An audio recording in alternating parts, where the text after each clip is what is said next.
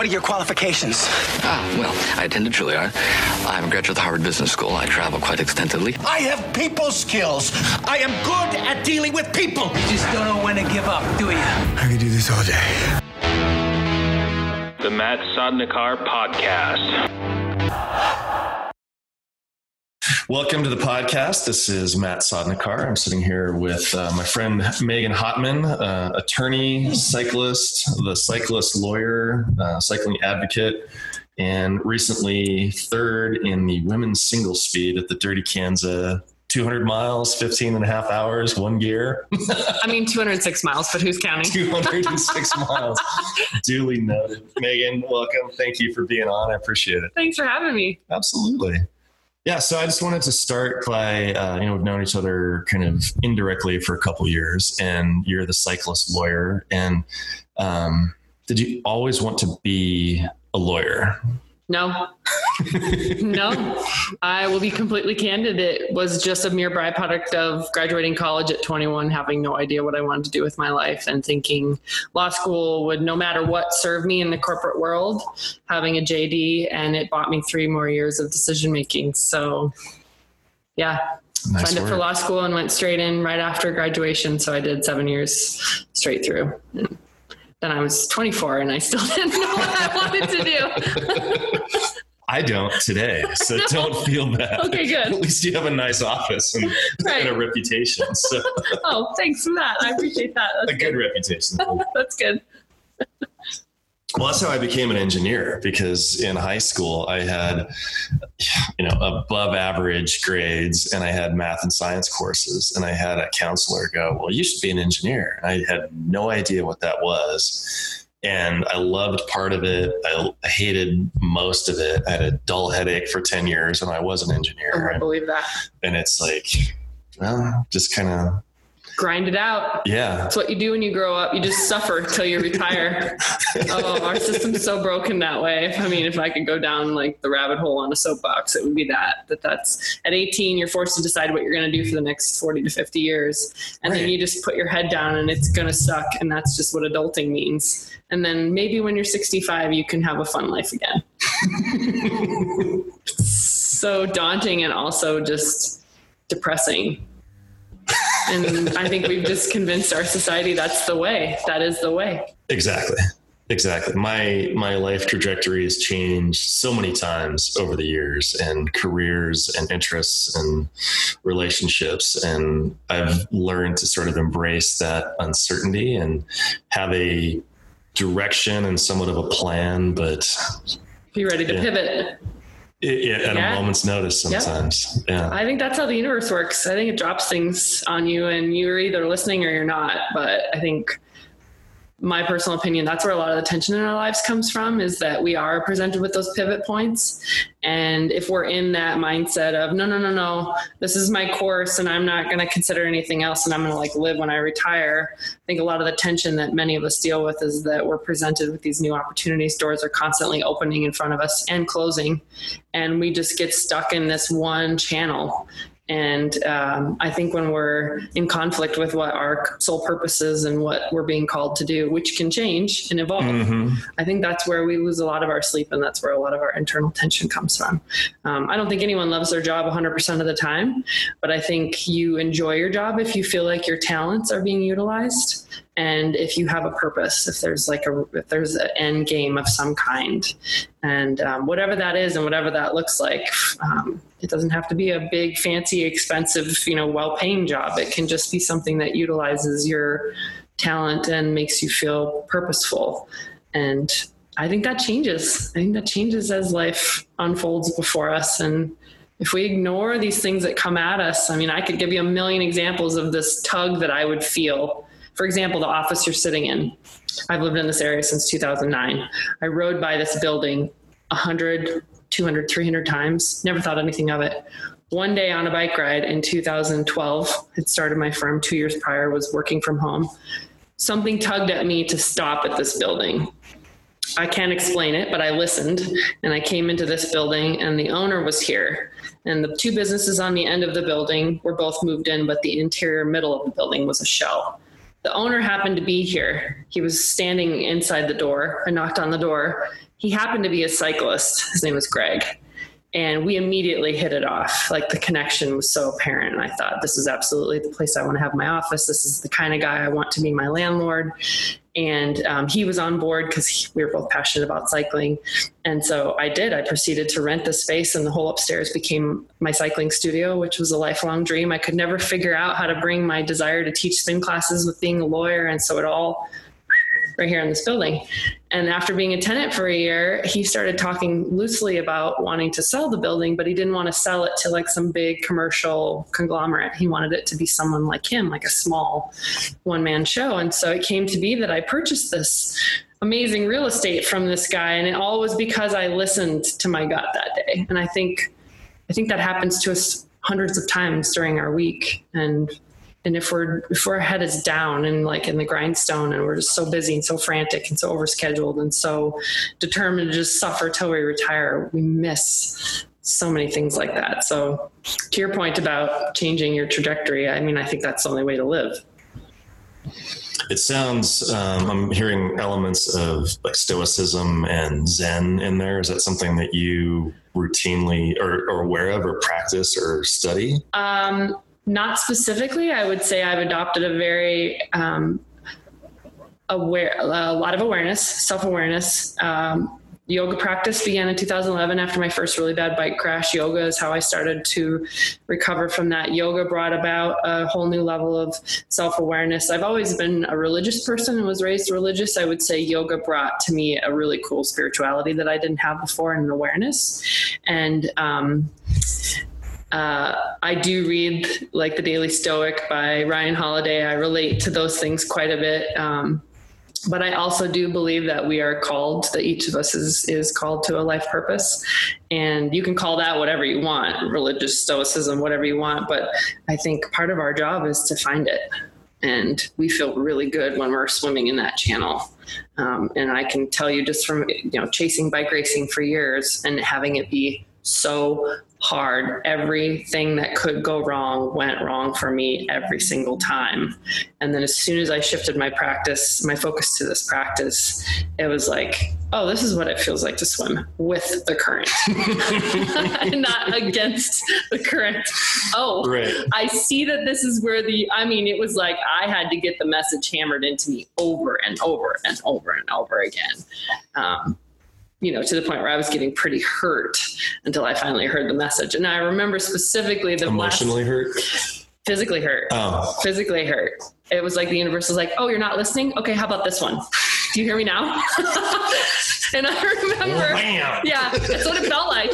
You know, I finally made it onto an elite team in 2011. We were sponsored by BH Bikes and Primal and Not My Ride and I had a really bad crash at Cascade, and I broke my collarbone in a bunch of pieces and ribs, and they thought they were gonna have to stick a chest tube in. It was this whole thing. It was I was a mess, and um, and I came back, and I was so gung ho to do well at track nationals that fall, and just the hopes that maybe I could make it on the Olympic long team for the 2012 Olympics. And so I, I popped back up from that surgery and was right back on the bike. Surgery was on July 28th. Um, and August 28th, I just had removed the last of the band aids from like all the road rash that morning. And I was riding down Pine Ridge Road, which is right up here north of my office, coming downhill to go ride the Lookout Mountain Hill climb, which was in conjunction with the Pro Challenge mm-hmm. at the time. And for whatever reason, this was this. So Cascade was actually the second bad crash of that summer. The first one, I'd had a skewer pop open on my front wheel, and I ate it in the uh, Louisville Criterium. Second one was Cascade. And then the third one coming down Pine Ridge Road, my front tire blew out on me and I ate it all over again in the middle of the road. And my mom, who you've met, was actually ahead of me on the scooter. So she saw the whole thing in the rear view in the side mirror and she freaked out, understandably. Um, so I laid on the on the road up there and I had a very specific moment where I looked up at the sky and I was like, I get it. I get it. This is not what you want me to be doing. Like you're just gonna keep teaching me these lessons until I hear it and it was crazy. I just literally that day kind of hung up my my true bike racing passions and um, I don't know about you, but no one prepared me for what it feels like when you mourn the death of a dream. And that was really hard on me because um, cycling was everything to me and I always wanted to make it in the sport. And I just sort of acknowledged that it wasn't for me. It wasn't meant to be. It wasn't in the cards. So I switched my focus to my firm and helping people and helping cyclists and becoming a better lawyer and becoming more involved in the community and making the world a better place by getting people on bikes. And I don't want to call it easy, but I will just say that the relative ease of settling into the space where I was intended to be, as opposed to the friction that I always felt in the bike racing, um, it was palpable. So So what was your dream? I mean, that's a very powerful. I mean, did you have did you want to be a pro I racer? I did from from the moment I started doing well on bikes. Um, 2005 was a big year for me because I went to the Nature Valley Grand Prix and, and came away with the best amateur jersey, and that's in a field of 120 some women to have been the highest placed Cat 2 at the time was when people started reflecting to me that hey, you actually have a legitimate shot here. But the timing was always off, and I finally quit work and tried to race full time in 2008, which is when the market crashed. So all the mm. women's teams vanished because the marketing budget's the first thing to go. And so I went running back to the law and got another job. And, and so the timing just never worked out, but I was always still just thinking, oh my God, I would just love to have been on Webcor, Colavita, or United Healthcare. I just, I was always chasing those team directors down, always looking for my shot when I wouldn't get it, I would just say, fine, I'm just going to start my own team then. I'm going to have to take matters into my own hands. And, you know, we were never at that level. We, we played in the sport, but, you know, we were never, um, you know, at the top of the sport. And it was always just hard as, as a solo rider racing Cascade by myself or, um, then I finally made it on that team and I thought, okay, this is my shot. 2011, this is finally, maybe we can turn this into a career for a couple years it just was never meant to be. So that dream, when you're laying in the road and you talked about the death of the dream, was it like a blast door coming down for you, or did you have days or weeks of wrestling with the permanence of that decision? It was the for, former. Um, so, uh, and again, my mom, you've met her. She had come out for the whole month of August. So I crashed at the end of July at Cascade had my surgery, was back on the bike the next day, literally rode 50 miles the day after I had my collarbone surgery. Um, Are you supposed to do that? I mean, the surgeon put me back together knowing that I was going to be doing this. That's uh, why I love the guys at Panorama because they work with athletes. And so he, he said, you know, obviously, ideally, you would stay chilled out for six weeks, but I know that you're not going to. So I'm going to put the plate in a place where it can handle what you're about to do. And so he knew full well what I was going to be doing. So yeah, my um, ex-husband and I actually went on a 50 mile uh, ride the following day. And so it was like right back into it. And then I knew that motor pacing would be the only way for me to get my fitness back and get fit for the track within the time period that I had. So my mom actually came out for a month and motor paced me um, basically twice a week. Uh, I think we went every Tuesday, Thursday, and then I was doing big road rides and stuff in between, and ice baths and juicing beets. And I mean, I threw everything at it that I possibly could. And so to have kind of suffered through the pain of the surgery and healing and all that and gotten right back on the horse and then given it this full month of like full gas where I was finally back primed. You know how you kind of can just tell when you're just like sharp again? And so to be riding over to Lookout, fully anticipating that I was going to just crush the race that morning because I was just so peaked. And then to just eat it in the middle of the road and, um, you know, kind of see the occurrence happening even through my mom's eyes, kind of to see that being reflected back at me. Um, we had to have a stranger give me a ride home because my bike was busted and there was, um, she couldn't get me on the scooter and stuff. So we had to have a stranger. And I just remember thinking like, yeah, this is, I'm, this is it. And she and I had a very tearful exchange when we got back to my house that day. And I think she kind of knew it too. Like, yeah, no, this is, we're done. We're done here. So um, you know, I kept racing and stuff. I kept doing local racing, but the dream died that day for sure. I had no idea. I. Uh, thanks for sharing that story. Sure, is, sure. Yeah. I, well, you know, going back to so many other things, I remember seeing your post on Facebook of the Daily Stoic. Is I think I was I don't spend a lot of time on Facebook anymore, except for you know, some business stuff. But I remember seeing that post, and so you know, you and I have talked about this conversation for six months probably yeah three four months so i saw that and i i had a sense that there was something uh, in common or a little bit deeper here. And so that's that's a really cool story. You know, in the scheme of things, there are cyclists that suffer far worse crashes, far worse injuries. Looking back, I know now why I went through that experience, and it is this. We were up at Mount Bachelor. I think that's ski resort. I was five miles into the road race when this crash happened at Cascade. Had the unfortunate occurrence of being strapped to a backboard, being transported by ambulance to Bend, which was about an hour, if I remember. It felt very long my whole team's out on the road still racing. My team director's still out on the road. So I'm alone throughout this whole process. And then I'm alone at the ER and in the hospital wearing one of those giant neck things. And the doctor's coming in saying, you have to stay overnight because there's a very good chance that your lung's going to collapse. We're going to have to do a chest tube alone throughout, right? And so, you know, I'm on the phone with my parents, I'm on the phone with my ex husband. There's no one physically there with me. And, um, had I not experienced that, so fast forward now, I've been in practice now eight years. We've handled over 120 bike cases. Almost every one of my clients has had that experience. Had I not experienced that and felt the vulnerability and isolation and sheer panic and fear, and not only that, strangers are in charge of your destiny. And also the sense of like, there's no cavalry coming it's time to be a big girl right now in this moment and kind of own your shit. Um, now I know how all my clients feel. And so when they sit here and they tell me all the emotions and trauma and anxiety and everything that they're experiencing, I have thankfully never been hit by a car, but I have been in the same trauma situation and I can identify with them and it's hu- it's hugely important for me it brings a whole nother level of awareness and appreciation for what they're going through. So that that experience happened for a reason, and there's been a lot of good that has come from that. Um, interestingly enough, and I can send it to you, but um, our host housing guy was a photographer, and he happened to be there in the moment. So as I'm on the road, I'm I can tell I'm messed up.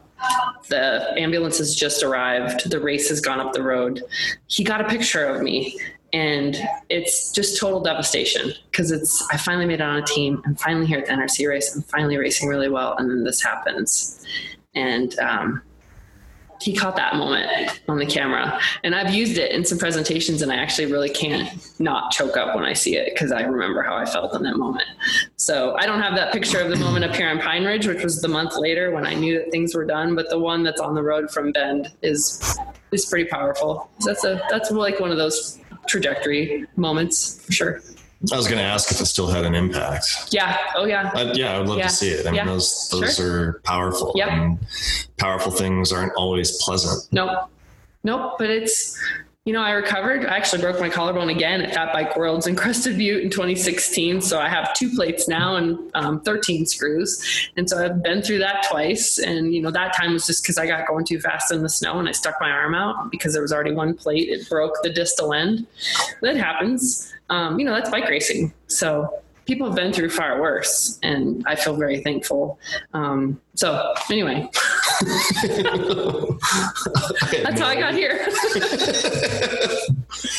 Well, going back to something you said before about the uh, uh, one of the very first things you said about being aware of things like that, and I listened to a book this past fall called "Unfuck Yourself," oh, and Cool. I'll send you the, the link. Yeah. But he talks about. I don't think he calls it misery, but I think unhappiness or discontent. It's the difference between what your expectations are and your reality. And he's not talking about settling for whatever is going on. He says that, you know, if your expectation is, you know, to, to be a bike racer, and he says it's just about managing that reality. And I'm with you. Like the the less time that I spend on Netflix or with my face in my phone or on the computer, and I just take a minute and I'm bored and I look out the window and I say, oh, you know, and I have a friend who I used to work with years and years ago. He was a, a Buddhist, and he always used this, this example, and I've never forgotten this. He goes, "If you're just driving down the road and you start," he says, "Look at all the red cars. There's no more red cars on the road than there were yesterday, or there will be tomorrow. You're just aware of them. Mm-hmm. That's all it is. And so, mm-hmm. you know, that that's on a long list of books I'm going to write. That's Yeah. like the red car theory Yeah. or whatever. But it's just once you're aware, I don't think you can ever go back. Nope. And I'm in this space. No, I'm, I, I think boredom's great, by the way. I have completely changed the way I schedule my life where there's a lot of time. And I wouldn't call it boredom, but it's downtime where I'll just sit in the backyard and literally just bliss out staring at the bottom of my tree while my dogs are laying next to me. And um, that happens often. Um, that's part of my schedule is that there's significant white space. I used to try to fill it with time with friends and people in my life, but everyone is so busy. I've had to just be okay with the fact that it's going to mostly just be me in that time, which is okay. Um, the awareness piece has taken me now to this whole new, like my new rabbit hole. Here's my current space. um, I wanted to get away from sugar. I had kind of a mental, physical burnout uh, this spring. Cortisol levels off the charts. The whole thing just had had spread myself too thin with kind of big decisions, big responsibilities. Also physically training, and um, so I had a bunch of blood work done. Learned a bunch of stuff there, just from a biological, physiological standpoint. What that has done is changed my entire approach to eating, sleeping, movement, um, like I told you earlier, I quit drinking this year. The awareness that I now associate with I ate a meal, how did it make me feel? Um, I didn't have enough water yesterday, how did that make me feel? Something changed in my sleeping environment, how did that make me feel? And um, you have to have downtime to have that ability to process those things. Because if you're rushing everywhere, you don't get to think about how the Big Mac makes you feel. Like you're, you feel like shit all the time, right? So that's really been interesting and just like wow i'm riding really really well right now. What's happened? What's changed? What's how what did that make me feel? And um, i got rid of all the dairy products. I'm no gluten um, very very minimal sugar. And it's been amazing. I switched to bulletproof coffee so i've like all this fat in my diet now. I feel more optimized than i've ever felt my whole life. Like like a Ferrari. I mean, I feel like I was a Ford F 150 before, and now I'm a Ferrari. It's amazing. I mean, I, I rue the fact that I didn't discover this sooner because back when I was racing at my peak, at my pinnacle of my career, I was eating Pop Tarts and Dr. Pepper for sugar before races, and now knowing what I know, oh my gosh. So mostly plant based. I'm buying almost all my vegetables from a local co-op here. That's all from local farmers. Um, when I do eat eggs, I get them from a friend up in Lafayette that has chickens running around her backyard with her golden labs, and um, have moved away from meat products right now just because I'm tuning in with. So I don't want to call it vegan. I don't want to call it anything. It's just a, like an awareness. It's fascinating. I mean, if I could if I could help people with small changes to their diet, I think we'd have a whole nother society. I think it's I think it's affecting us more than we realize. From Monsanto all over our foods with their freaking Roundup and what that's doing to us to sugar in 87% of the foods that we buy, like your ketchup. I mean, it's killing us. And so that's kind of where I'm at. So it's I'm so excited about it. So the sugar is the killer. I've had worse sugar hangovers than beer hangovers in my entire life. And it's usually around the holidays Yep. where it'll be, where we overdo it. yeah, yeah, which is kind of my We all do. tendency. We yeah. all do. And there's nothing wrong with that. But Right. again, there's an awareness there.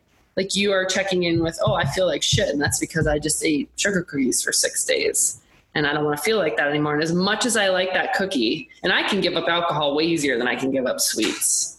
See, I'm So- the reverse of that. You can give up sweets easier than alcohol. and I gave them both up. And I feel amazing. And now I'm like, fuck you, Monsanto. Oh, you're not going to ruin my day. And you and your sugar shit that you want to feed us all. Anyway. Well, it, it's funny because it between like the coincidence of the Daily Stoic on Facebook and just two days ago, I got a, a dry erase marker, and on my stove I wrote, um, "Be aware." And then, what do you need?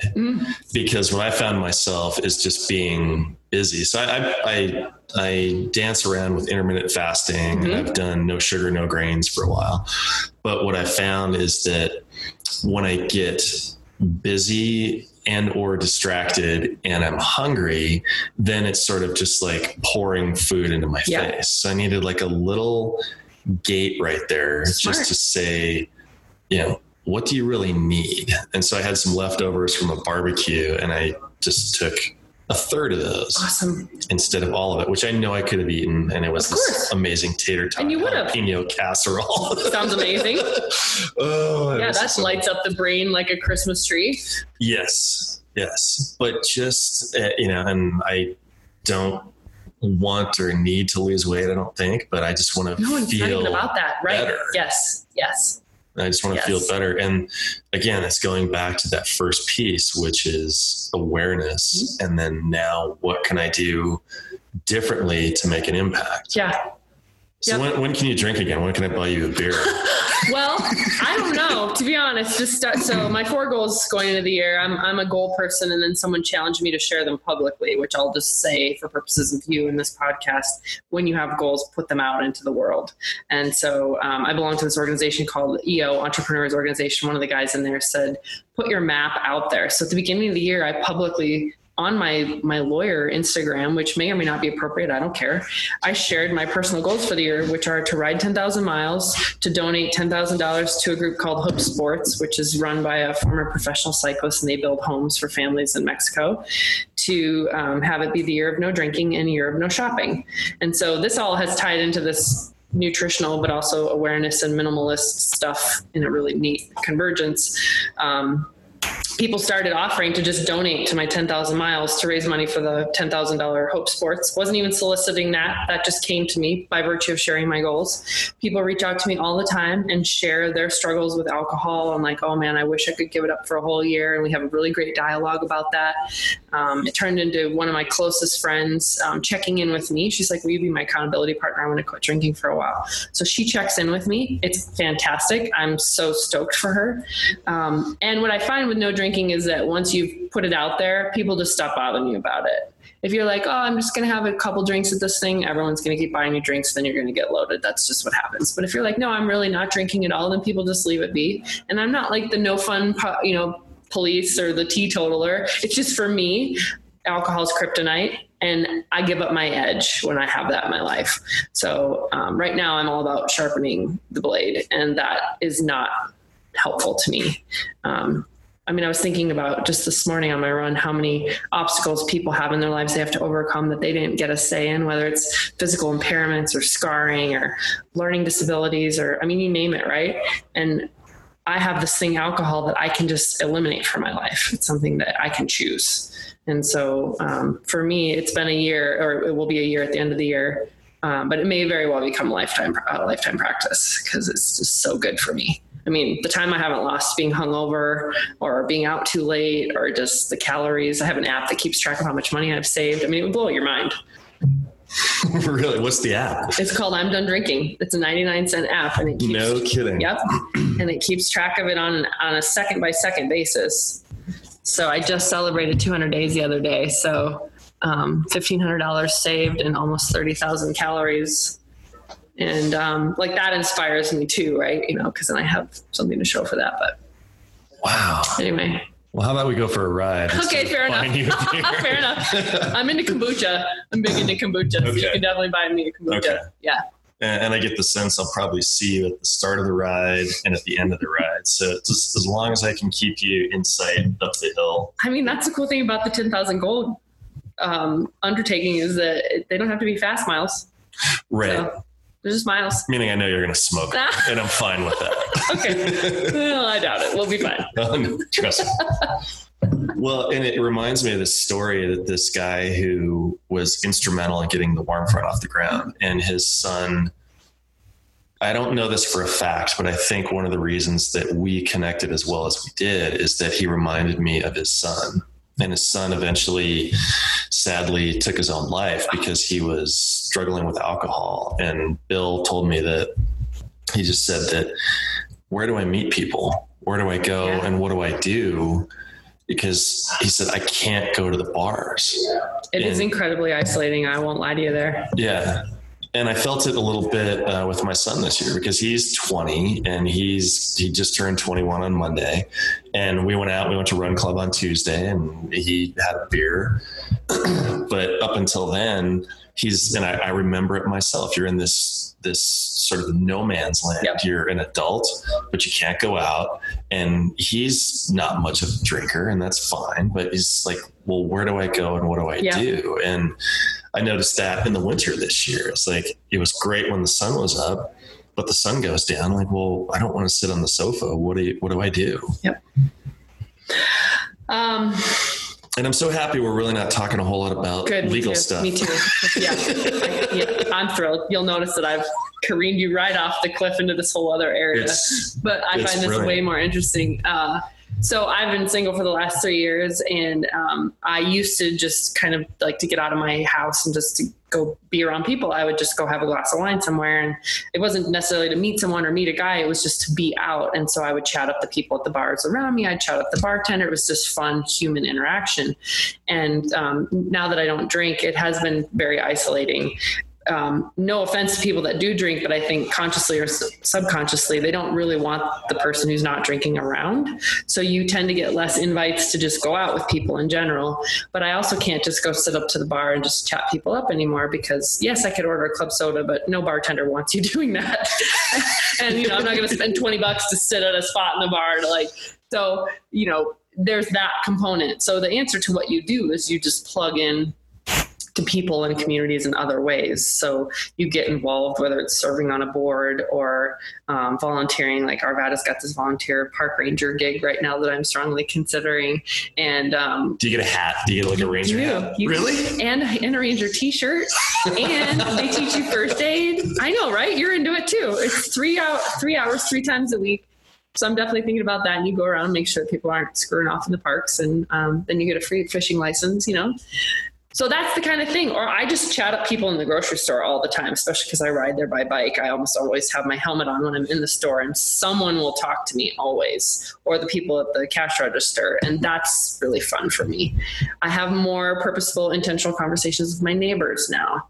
Um, because these are my human contacts for the day. And it's not sitting at a bar and meeting people. So joining a run club is great, something like that. Um, I have started um, just last weekend. I did a fundraiser at a CrossFit gym. I'm not super into CrossFit because to me it's going to be a great way for me to hurt myself.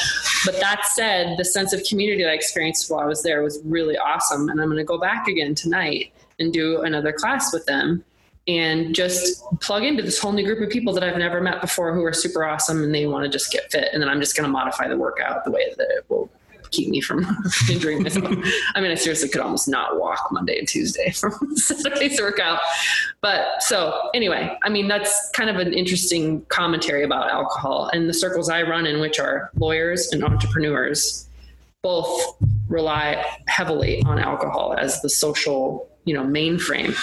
And um, that's okay. It's just, you know, I think we have to be careful sometimes about how we numb out or we seek out things that help us numb out. And part of my work right now, I'm focusing more and more on the legal profession, trying to help them find health and wellness. Part of my challenge is going to be let's put the alcohol down for a second and go find some other way, some other outlet, um, whether it's getting a massage or going to yoga or going on a hike or just something like you will benefit not just as a lawyer but as a human. Um, so again i'm not trying to be the fun police. I'm just if we want to take up these hundred years on earth and be amazing while we're here this is part of being truly optimized. Just make better decisions. yeah. And you can have your beers no problem. Like you can go have your beers. But in these two circles in particular that i run in i see a lot of excess. And so you're giving up your edge. You're you're never going to perform as well as a lawyer as an entrepreneur if you feel like shit. Right. you just aren't. For whatever reason. It could be the big mac too. It doesn't have to be the alcohol. Um, it could be six hours of mind-numbing crap that you watch on television. Like i think it's all again awareness right? Yeah. Right. Yeah you can see i see it in your eyes and i hear it as i'm saying it i've gone off the deep end on this stuff No, not at all. not at all. Because I, I think um, I think excess in anything is could be laziness to some extent or a lack of discipline.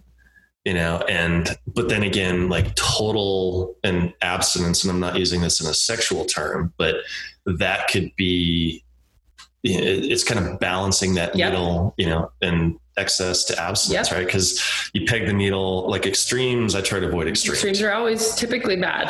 I mean, I Right. just said always, but um, but, you know, I use the example of Anthony Bourdain because that really affected a lot of people. And when I dug into his story a little bit, he had been sober for over 10 years, as I understand it. And then at some point decided that he could do moderation with alcohol and he, he could not. And so there are people that can do moderation with whatever the vice is, doesn't have to be alcohol. Um, I am not one of those people with alcohol, generally speaking. So I'm recognizing that's my shortcoming, and I'm also owning the fact that it's in my complete control to do something about it. So I thrive in a space where I take self discipline and I just like crank it up a notch. Now, does that make me extreme? Maybe, but do I really want to play moderation with something that I know is not 100% not good for me and can only really result in problems for me? So, you know, that's just my example. Um, anyway, But here would be my question, not just in this conversation, but with anybody telling me a similar story is are you content? I am because I'm Then it's fine. I'm living my most authentic life. Like I'm proud of my days. Let me answer it that way. I would say this year I have experienced more of my perfect days sequentially than I have in the 38 years prior. And it's because I've made a few of these very pivotal shifts and I've just drawn a line in the sand and said, I'm not doing that for this period of time. And there's no negotiation, there's no moderation. Like sugar is a classic example. I can't do moderation with sugar. I can't bring a bag of M&Ms home and only have a handful. it just doesn't exist. Maybe I'm just a compulsive person and if so, I'll own that too. But my days are so fully optimized and so amazing and like my performance and capacity this year has been unbelievable. Uh, I wouldn't want it any other way. So content, yes. A little bit isolated, but that's just a byproduct of kind of how I structure my days. For example, I told you I'm not really driving much these days. I'm riding my bike everywhere. Well, I'm out here in Golden. and so this is kind of my sphere of existence right now. You know, I could be going to downtown Denver every day if I wanted to. I just don't. So, um, yeah. Pros and cons with everything, right? That's how to look at it right Yeah. and and like i said that's why i asked that question in that way is if you're content or you're satisfied then what you're doing is fine and Yeah. if- you know and i separate happiness differently than contentment because you can Totally. be happy you know watching a, a movie that makes you laugh that's happiness but contentment is longer lasting Yep. I'm living a life right now that if my day ended today on my ride home, which that's a whole nother topic for discussion, but I have a very, happen. very acute awareness of it because of what I see and do every day. Uh, this is a life that I'm proud of. This is a, I'm at a place where I feel like I'm making a difference in the world and in people's lives. I feel like my output is significantly higher. So I'm bringing my fullest self to the table, whether it's a client interaction, whether it's a court hearing, um, the discussions I'm having, I'm, I'm more present than I've ever been.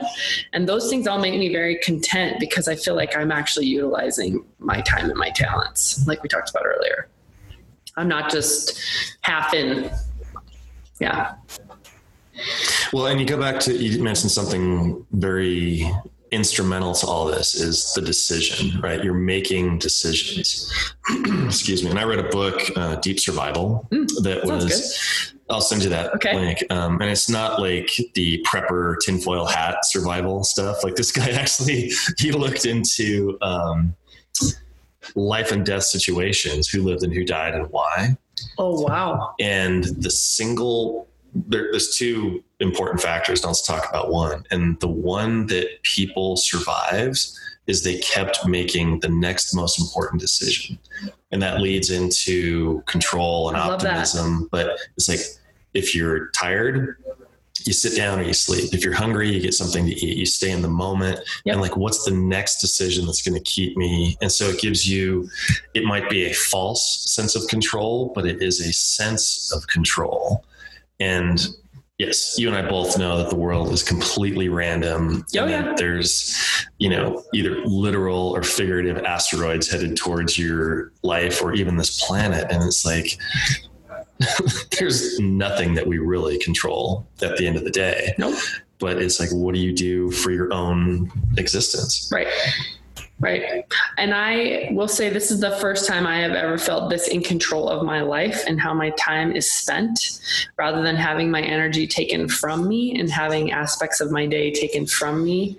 I have gotten really good with my nose and I have really assessed is this a good use of my time and talents? And that's N O apostrophe S, not your nose. Correct. Face. Okay. And O as, as the opposite of yes. I used to be the yes girl to everything do what I can for everyone all the time, whether it made sense or not. Um, that's burnout waiting to happen. Yep. Um, you're not doing yourself any good in that space. I think too many people feel the shoulds and they get pulled into stuff that they have no business doing. Um, should have been a no. They made it a yes. They're resentful. They're already burnt out. Their cup is so empty. They have nothing to give. You see these people, they're in energy like preservation mode. Um, the interesting thing though is that I've been called intense more lately than I have before. And I don't know if people are just being more forthcoming with that feedback or if that's the image I'm projecting. But I would say my boundaries are stronger because I know how I want to feel and I know how I want to spend my day. So I'm less likely to let people take that from me.